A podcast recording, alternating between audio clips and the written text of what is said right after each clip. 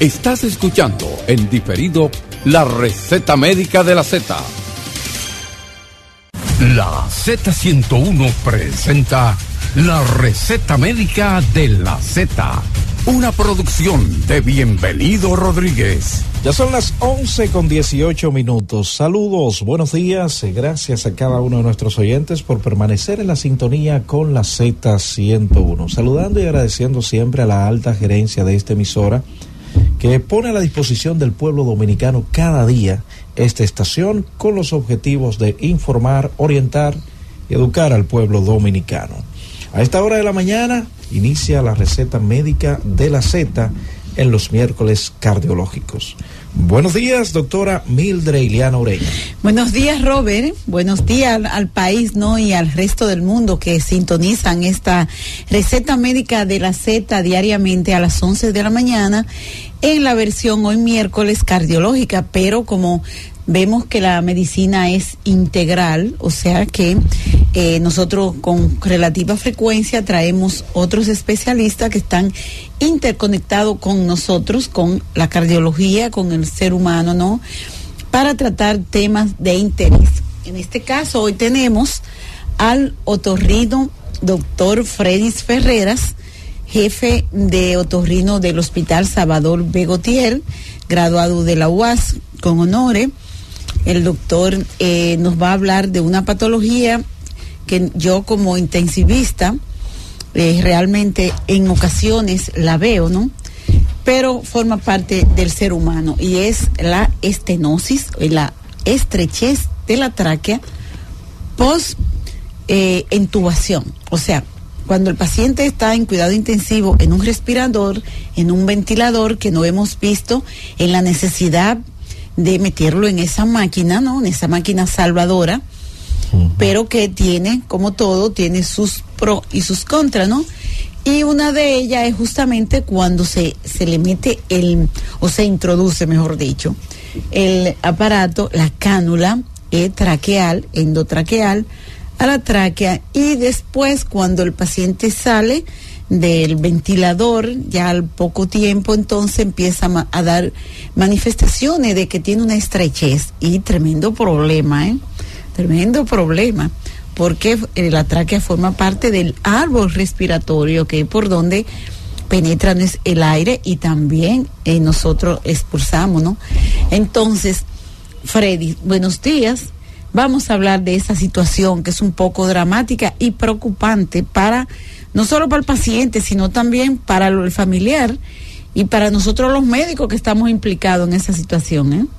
Eh, muy buenos días, Ileana, buenos días, Roberto, y con ustedes saludo a todos los amigos y amigas que nos escuchan, como decía uno de, los compañeros tuyos, a los de aquí y a los de allá. Ese es Rosendo Tavares. Ah. Mi amigo Rosendo Tavares. Nuestro amigo acaba de salir de aquí ahora. Así es. bueno, él, es el editor internacional sí, sí, sí, del gobierno de la mañana. Así es. Así es. Bueno, pues el, el tema es muy complejo Ileana y sobre todo tiene que ver con el avance de la propia medicina. Perdón, eh, Freddy fue mi compañero de promoción y a mí me dice mi segundo nombre, Ileana. Por eso tú me dices Mildred, pero ellos me dicen el segundo nombre. Sí, sí. Eso es cercanía. Ajá, exactamente. Adelante. Claro, claro. Ese es el, el nombre del cariño, De tantos años juntos. Pues les decía que lo que estamos viendo nosotros los otorrinos eh, es que tenemos mejores cuidados intensivos.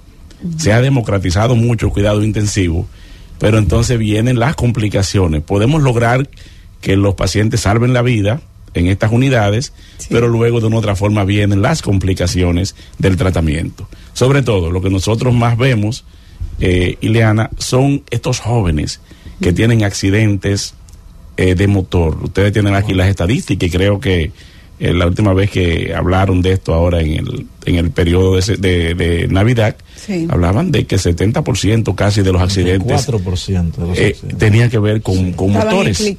De los motores es una realidad. que hay creo que 2 millones de... Tres, de 3 millones. De 3 millones de motocicletas. Y la usan para trabajar, la usan eh, para, para fines sociales, pero ¿qué pasa? Hay leyes que no se cumplen, porque gran parte de estos accidentes que dejan traumas craneofaciales, que dejan estado de coma, primero ocurren en pacientes muy jóvenes.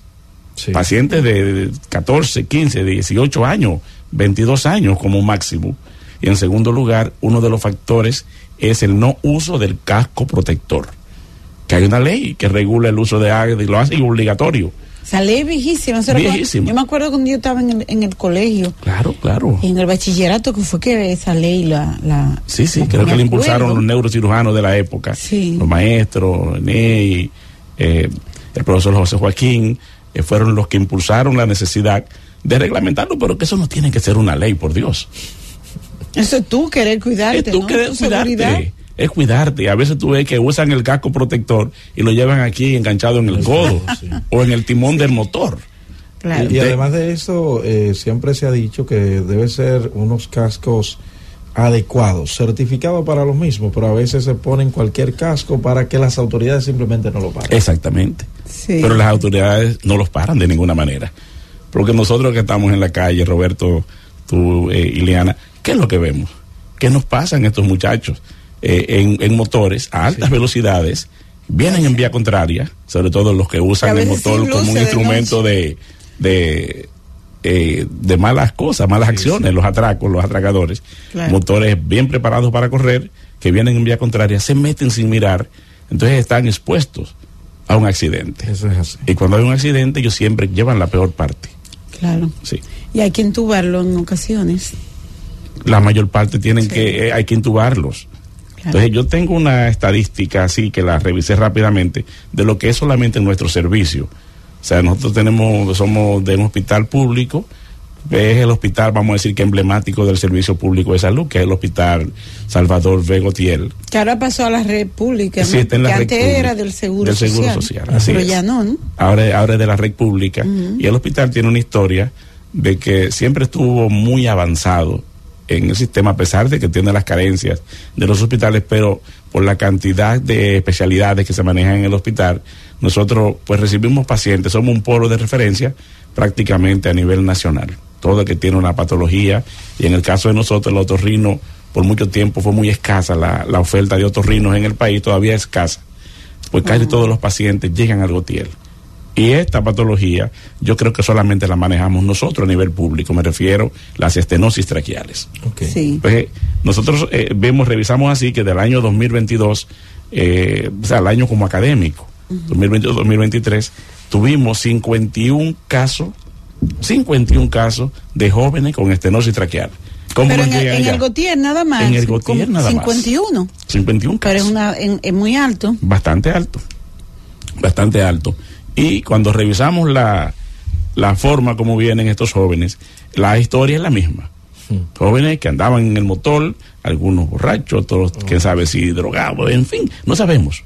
No nos interesa mucho el, el, el cómo, pero vienen, vienen con accidentes que están en cuidados intensivos que logramos salvarle la vida a los compañeros como, como Iliana, que es intensivista, eh, y, sobre todo en los hospitales traumáticos que se han establecido en el país. Me refiero el, el de La Vega, el Pino de La Vega, el NES, el NE Arias Lora, de aquí de Santo Domingo Norte, son nuestros principales proveedores.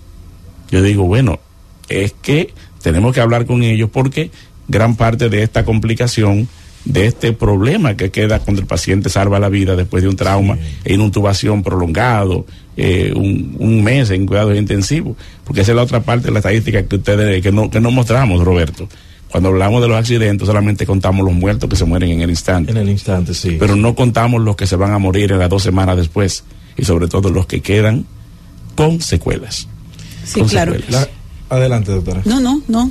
Eh, la gente le tiene mucho miedo a esto de la intubación. De hecho, en, eh, cuando estuvimos en el momento álgido de la pandemia, muchas familias hasta se oponían por cosas que escuchaban de que a sus familiares lo entubaran.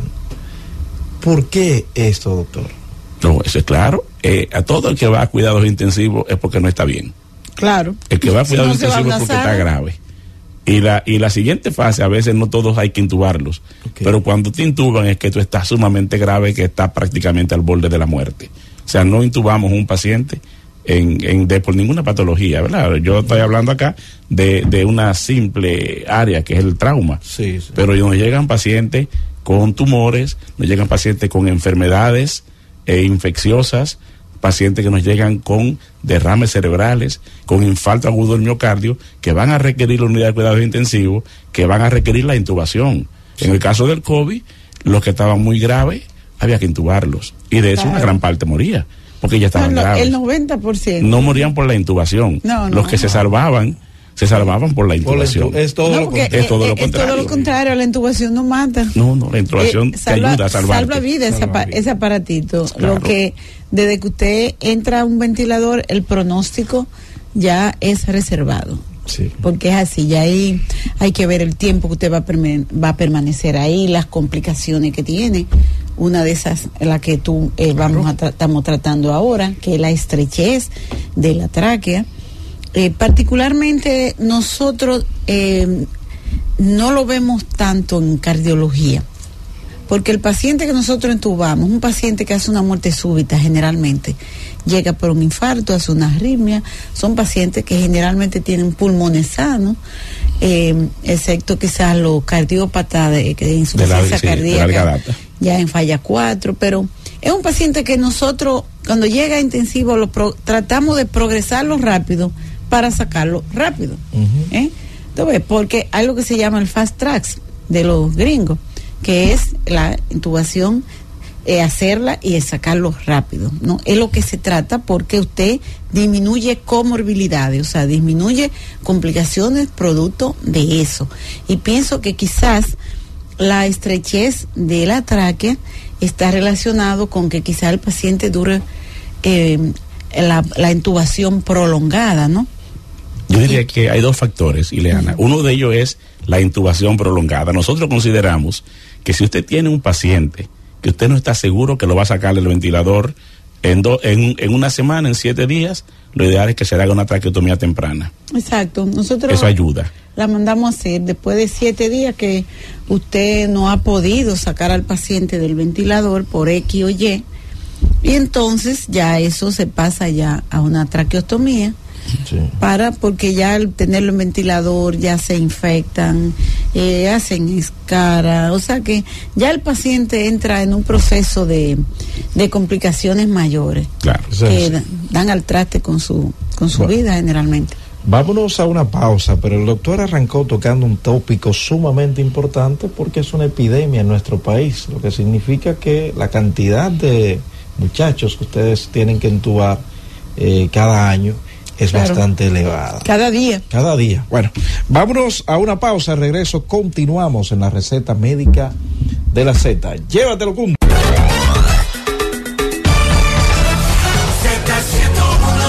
Son las 11 con 34 minutos. Continuamos en la receta médica de la Z a través de la inmensa Z101, donde todo comienza, prosigue y nunca termina. Doctora Mildres. Bien, estamos conversando con el doctor Freddy Ferrera, otorrinolaringólogo. Una palabra bastante larga, pero que hemos aprendido a pronunciarla. Otorrinolaringólogo. Exactamente. Sí, se utilizan los trabalenguas para sí, en, las clases de locución siempre. sí, pues bien, y estamos hablando sobre la estrechez traqueal de la tráquea. Freddy, hay pacientes que eh, pueden tener condiciones para eso, por ejemplo, el cuello corto, tiene que ver eso para que el paciente lo pueda hacer. También una intubación traumática, también. O sea, ¿qué condiciones puede darse? Aparte de, la intubación prolongada en el ventilador. Sí, sí, no, hay, hay muchas causas de estenosis traqueal, enfermedades granulomatosas, por ejemplo, uh tuberculosis, que tenemos mucha tuberculosis que pulmonar que por la misma tos el, el bacilo se siembra en la tráquea y puede producir eh, inflamación y, tejido cicatricial allí. Eh, enfermedades como la sarcoidosis, amiloidosis, menos, está menos, pero la sarcoidosis puede hacerlo. Eh, sobre todo hay enfermedades congénitas. los niños que nacen con, con web, con, con membranas, ¿verdad? traqueales o, o traqueolaringeas, laringotraqueales eh, a unos pacientes que nacen con una condición que es una traqueomalacia. La traqueomalacia se puede también presentar en por lo mismo intubación también. Ah, si es muy prolongada ¿Y y, qué es sobre eso? todo Define la la traqueomalacia. traqueomalacia, perdón, sí, es un reblandecimiento de la tráquea. Debemos decir que la tráquea es simplemente un tubo que va desde la, desde la sexta vértebra cervical eh, hasta la mm, eh, primer, eh, quinta vértebra a nivel torácica, ahí se divide. Es un tubo eh, que está formado por anillos que son cartilaginosos en, en la mayor parte de su longitud, ¿verdad? Los anillos, excepto la parte posterior, que no es cartilaginosa, o sea, no es un tejido duro, firme. Sí. El cartílago, esos anillos se superponen uno encima del otro y forman ese tubo que luego se continúa con otro tubo más pequeños, que son los bronquios, y eso Exacto. lo lleva eh, para, y se distribuye luego en todo el árbol bronquial eh, pulmonar, y es lo que lleva el aire desde la nariz hasta los pulmones. Imagínate la importancia cuando eso Sí. se estrecha. En- exacto, entonces está cubierto de una mucosa respiratoria muy delicada. Entonces, se, se supone que solamente una intubación, eh, cuando le ponen a uno un tubo para una cirugía o para lo que sea, en el caso que nos ocupa, en el caso de pacientes que están en estado de coma, que hay que ponerle la intubación para poderlos ventilar, Exacto. eh, pues si no somos muy precisos al inflar el COF, el COF es una bolsita como si fuese una un baloncito. un balón Que es lo que va a evitar que se que- mueva. que exacto, que se mueva y va y va a permitir que le podamos conectar al ventilador, que podamos ponerle aire a presión positiva a ese paciente que está en coma. Entonces, Exacto. si lo inflamos más de la cuenta, ese balón ya va produciendo, ya a las dos horas, ya va produciendo cambios en la mucosa donde está anclado el balón. Sí, Va- hay, si hay un se infla proceso más de lo- más, de lo exacto, con una presión más. Y ese es uno de los fallos que tenemos. Sí. Porque tenemos que decir, la intubación es bueno, Roberto nos señalaba, la intubación es muy buena cuando se necesita. Cuando es necesaria, no tenemos que temerle. Ustedes que nos Claro. escuchan, no teman cuando un médico le dice que tiene que intubar un familiar de ustedes. Lo vamos a intubar porque está grave, Claro. pero con la intubación le aumentamos el, el chance de que el paciente sobreviva. O sea que no hay que oponerse a la, a la, Claro. a la intubación. Claro que Ahora, no. como todo en medicina, tiene siempre un riesgo añadido. Cualquier procedimiento que hagamos en, medica- en, en medicina, ponerte un medicamento para la presión, tiene un por, un, un por ciento de riesgo. Claro. ¿sí? Algunos que son manejables y otros que tenemos a veces que quitar la medicación cuando son Los insoportables. efectos Le, preguntaba también, eh, dos preguntas breves, doctor. Siempre que haya una intubación, ¿habrá una estenosis? ¿Se producirá una estenosis? No, ¿O no. una estrechez, como usted viene No. a- No siempre. claro no, que no no. siempre. Son, son, por suerte, no es tan frecuente. Ok, pero de estos casos que ocurren, ¿son reversibles? Algunos se pueden revertir dependiendo de la, de- de- del, del por ciento que esté estenosado. ¿Y cómo yo sé? Por ejemplo, yo te digo, porque nosotros entubamos muchos pacientes en, intensivo, a veces todos los ventiladores están ocupados, pero realmente los casos de estenosis post eh, son mínimos. Realmente yo no recuerdo haberlo tenido. Lógico, los pacientes de nosotros, como te digo, eh, excepto casos excepcionales, no duran tanto en un ventilador. Exacto, son, son, son casos de corta estadía. Es, es- sí, porque fue por arritmia, por eh, una muerte súbita que hizo por el infarto, pero sus pulmones, sus vías aéreas están bien.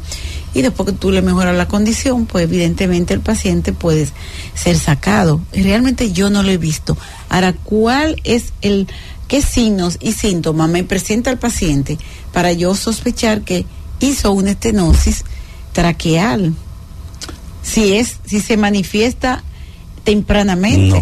No, casi nunca se manifiesta tan temprano. Ah. Es algo que va progresando. O sea, Ah. si la tráquea queda afectada por la intubación, eh, si queda afectada por, eh, por eh, digamos que un poco de isquemia que se produce localmente allí en el lugar donde ponemos el, el, el, El balón del tubo, pues se va a ir manifestando poco a poco. El paciente comienza un proceso inflamatorio, luego del proceso inflamatorio que viene, cicatriz, entonces hay cicatrización y si la, y si la mucosa eh, se afecta con ya de, de manera local, una herida en la mucosa, eh, pues viene entonces un proceso de formación de tejido eh, eh, inflamatorio polipoideo. Y eso al final se convierte también en cicatriz. Entonces, el, la estenosis traqueal es un estrechamiento fibroso de la tráquea, que va a depender del grosor, va a depender del tamaño de la estenosis, ahí vienen los síntomas. Cuando la estenosis es casi completa, nosotros la medimos en grados. Es una oh. tráquea normal, hay una medición que hicieron unos otorrinos, eh, hicieron una, una tabla, ¿verdad? Y dicen, bueno, si la luz traquear está comprometida en un 25%, es una estenosis, eh, digamos que tipo 2. La tipo 1 es cuando la tráquea está normal. Tipo 2 cuando ya tiene un 25% de la luz comprometida. La tipo 3 cuando tiene más de un 50%. Y la tipo 4 es cuando prácticamente el paciente no tiene luz o tiene un, simplemente un hoyito allí que lo mantiene vivo. Este proceso ocurre de manera progresiva. progresiva. Y él viene como aficiándose. Viene con dificultad respiratoria, el aire no le entra. Cuando está prácticamente total, tampoco puede producir voz. Porque la voz se produce porque nosotros, el aire que tenemos en los pulmones, lo impulsamos hacia arriba y eso hace que las cuerdas vocales se muevan. Entonces, estos muchachos jóvenes vienen con el problema de que no pueden respirar, vienen asfixiándose. Uno le, lo, ocultamos en el cuello y encontramos ese sonido. Un estridor, ¿no? Un estridor la, eh, traqueal. Un estridor traqueal. Y ese es el dato que nos dice a nosotros. Y si le medimos la oxigenación y tiene 80 de, de, de ventilas de, de, oxigenación, de oximetría, ese paciente, mira, vamos arriba, sácale un hemograma y te espero arriba en cirugía, que hay que hacer una traqueotomía de emergencia porque si no se muere. Y después, ¿cuál sería? Bueno, se opera, ¿no? Después entonces. O se dilata. Eh, se puede dilatar o en caso de que con la dilatación no mejore, no mantenga la luz, entonces tendremos que operar. Las cirugías son varios tipos de cirugía. ¿Se le pone un dispositivo? Eh, se le puede poner un dispositivo, eh, una cánula interna, pero tenemos que dilatar o quitar la zona que está estenosada. Entonces, para mantener la luz, a veces podemos recurrir a poner como una especie de eh, una especie de cánula de silástico, o sea, un, un material plástico, pero nosotros, eh, a nosotros nos llegan casos muy tardíos y sobre todo muy complejos. La mayor parte de las veces, nosotros lo que más hacemos es la reconstrucción traqueal. O sea, simplemente quitamos la parte que está estenosada, cortamos la tráquea. Y la unimos. Y la unimos entonces. Ah, Suena muy sencillo. Sí, pero no lo es. No lo es. No, y, esa cirugía. No porque hay que ventilar al paciente y entonces la tráquea forma parte de la ventilación, ¿no? Y pues una cirugía media muy delicada, compleja, sobre todo lo, la parte de anestesiología, ¿no? Es, exacto, es muy delicada en sentido general. Después va a requerir otra vez eh, ir a intensivo, por lo menos dos días, 24, 48 horas para seguirlo vigilando. Y esa es la forma como, eh, como nosotros lo tratamos. Algunos se pueden tratar más benignamente con dilatación. Cuando es tejido no cicatricial, es una, una estenosis fuerte, ¿verdad? Por tejido eh, ya el tejido fibrótico, que es simplemente eh, pólipo o, tejido así blando, entonces, o, es algo simplemente que lo podemos incidir dentro de la tráquea, entonces lo dilatamos con balones. Lo vamos dilatando con balones e inyectamos entonces algunos medicamentos como son los esteroides que son antiinflamatorios. Entonces tenemos muchos casos que los hemos podido resolver simplemente con dilatación, vigilancia y, e inyección de esteroides por un tiempo. ¿En la misma tráquea? Sí, la misma tráquea, lo podemos hacer tanto eh, por dentro de la tráquea como también a través de la piel. Tenemos eh, procedimientos, ¿verdad? Que el paciente despierto, eh, introducimos una aguja y vamos al lugar donde está la estenosis, bajo visión directa, obviamente, inyectamos allí y el paciente va para la casa, no necesita internamiento. Muy bien, bueno, vámonos a una nueva pausa, regreso, tomamos algunas llamadas a, a través de nuestras líneas. Llévatelo, Cundo.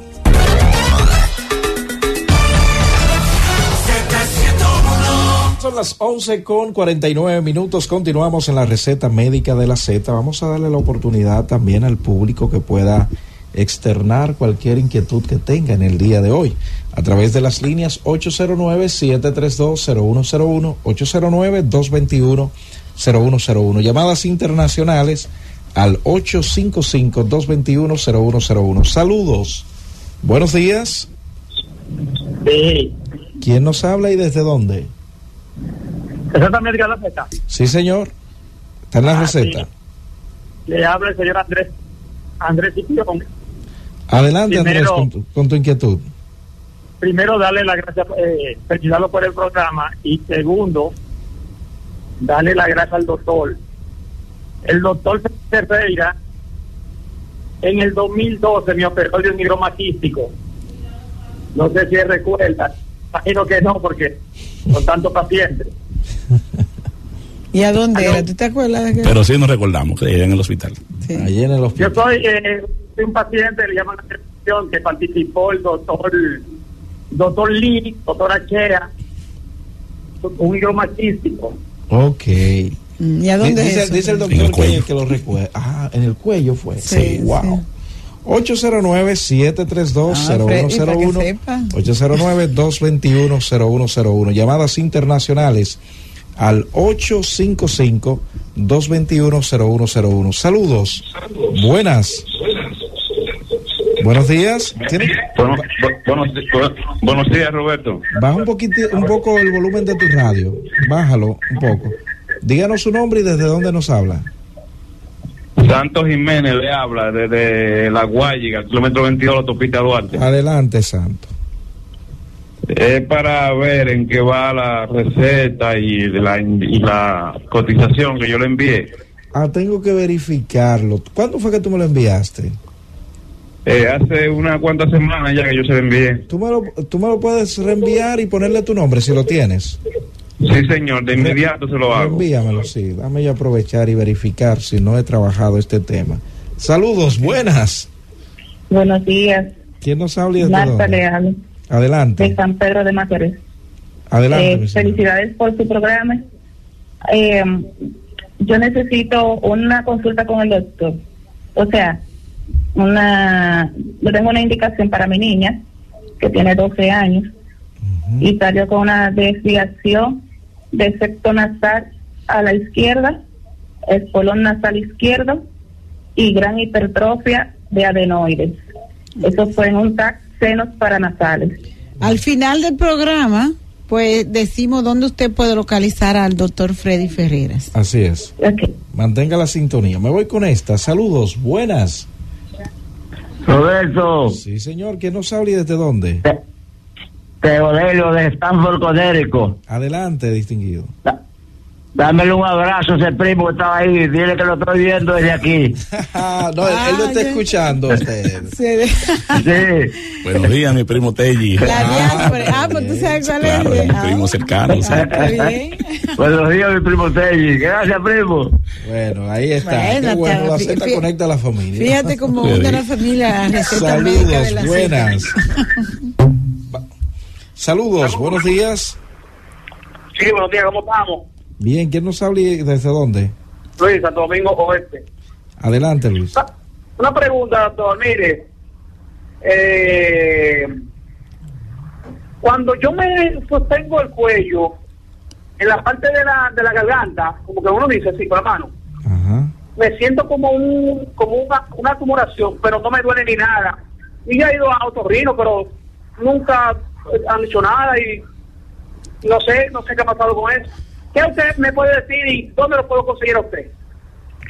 Ahí está. Eh, bueno, eh, si tienes una eh, algo alterado en el cuello, normalmente allí lo que más eh, aparece son dos tipos de lesiones. O es el tiroides, uh -huh. que lo tienes eh, agrandado, o puedes tener algún ganglio también que esté agrandado. Cualquiera de las dos condiciones, lo primero que hay que hacer es hacerte el diagnóstico. Claro. O sea, tú debes, cuando tú vayas al médico, tú tienes que preguntarle, doctor, dígame lo que usted me encontró, qué yo tengo, Exacto. y dígame cómo lo solucionamos. No puede salir del consultorio sin que le digan cuál es su diagnóstico y qué se va a hacer con usted. Exacto. Eh, yo estoy en el Hospital Salvador Begotiel. Allí eh, estamos con lo, las puertas abiertas y a cualquier dominicano que nos necesite, ahí nos puede encontrar. Bueno, ahí está la información. Saludos, buenos días. Me voy con la siguiente. Buenos días. Buenos días. ¿Quién nos habla y para ustedes. Adelante. Eh, yo le quiero preguntar al doctor, a mí me hicieron una resonancia porque yo salí con unos coagulitos, pero eran como un infarto, algo leve. Entonces, y también me salió como algo en la nariz, pero viene siendo como algo como si se, se interrumpiera la respiración, pero a mí no se me interrumpe. Entonces, Le quería preguntar también que cada qué tiempo tiempo no se puede hacer la resonancia. Bueno, ahí está. La resonancia cuando se necesite, pero no es un estudio que uno se lo hace por hacérselo.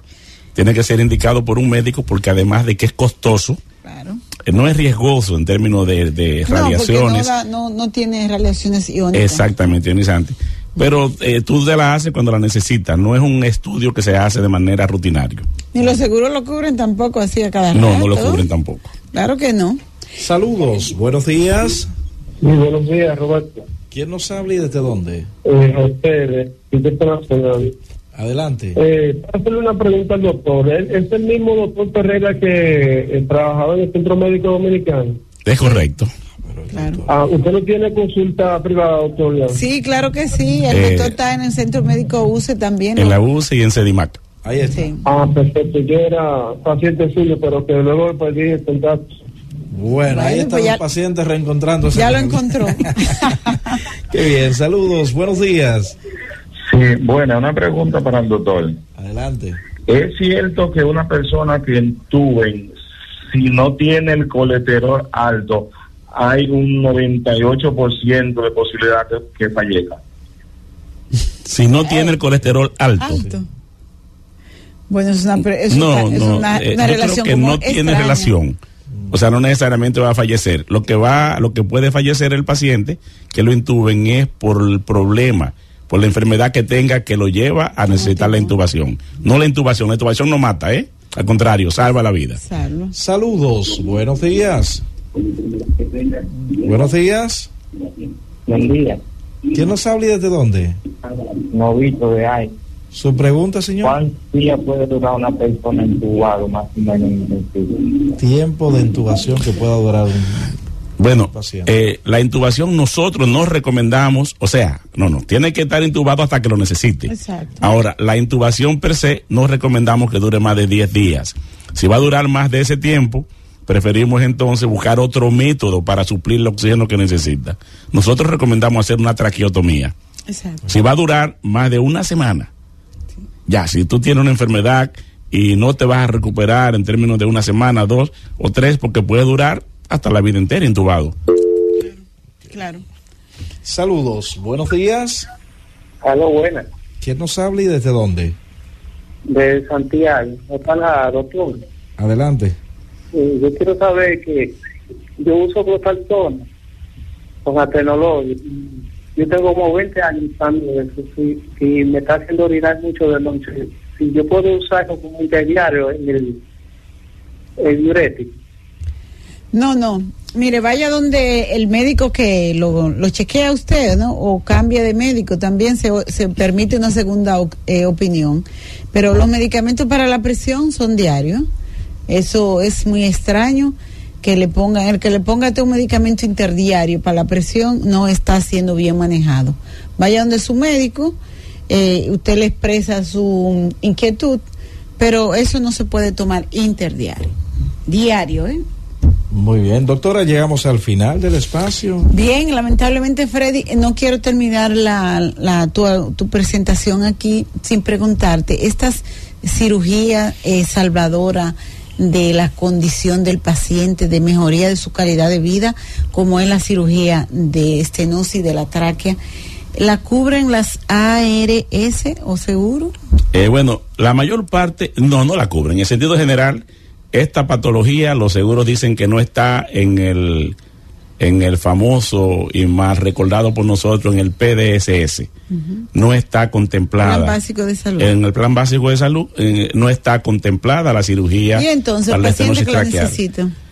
Muchos eh, tienen que pagar. Eh, todos los cuartos del todos mundo. los cuartos del mundo. otras veces, pues logramos, si tiene un diagnóstico que sí lo pueda cubrir, tratamos de de utilizar esa vía, ¿verdad? Pero lo que sí, nosotros le ofrecemos el hospital con la cobertura que le podemos dar allá. Si tiene que pagar algo, pues. Gracias por escucharnos. Sigue conectado. Z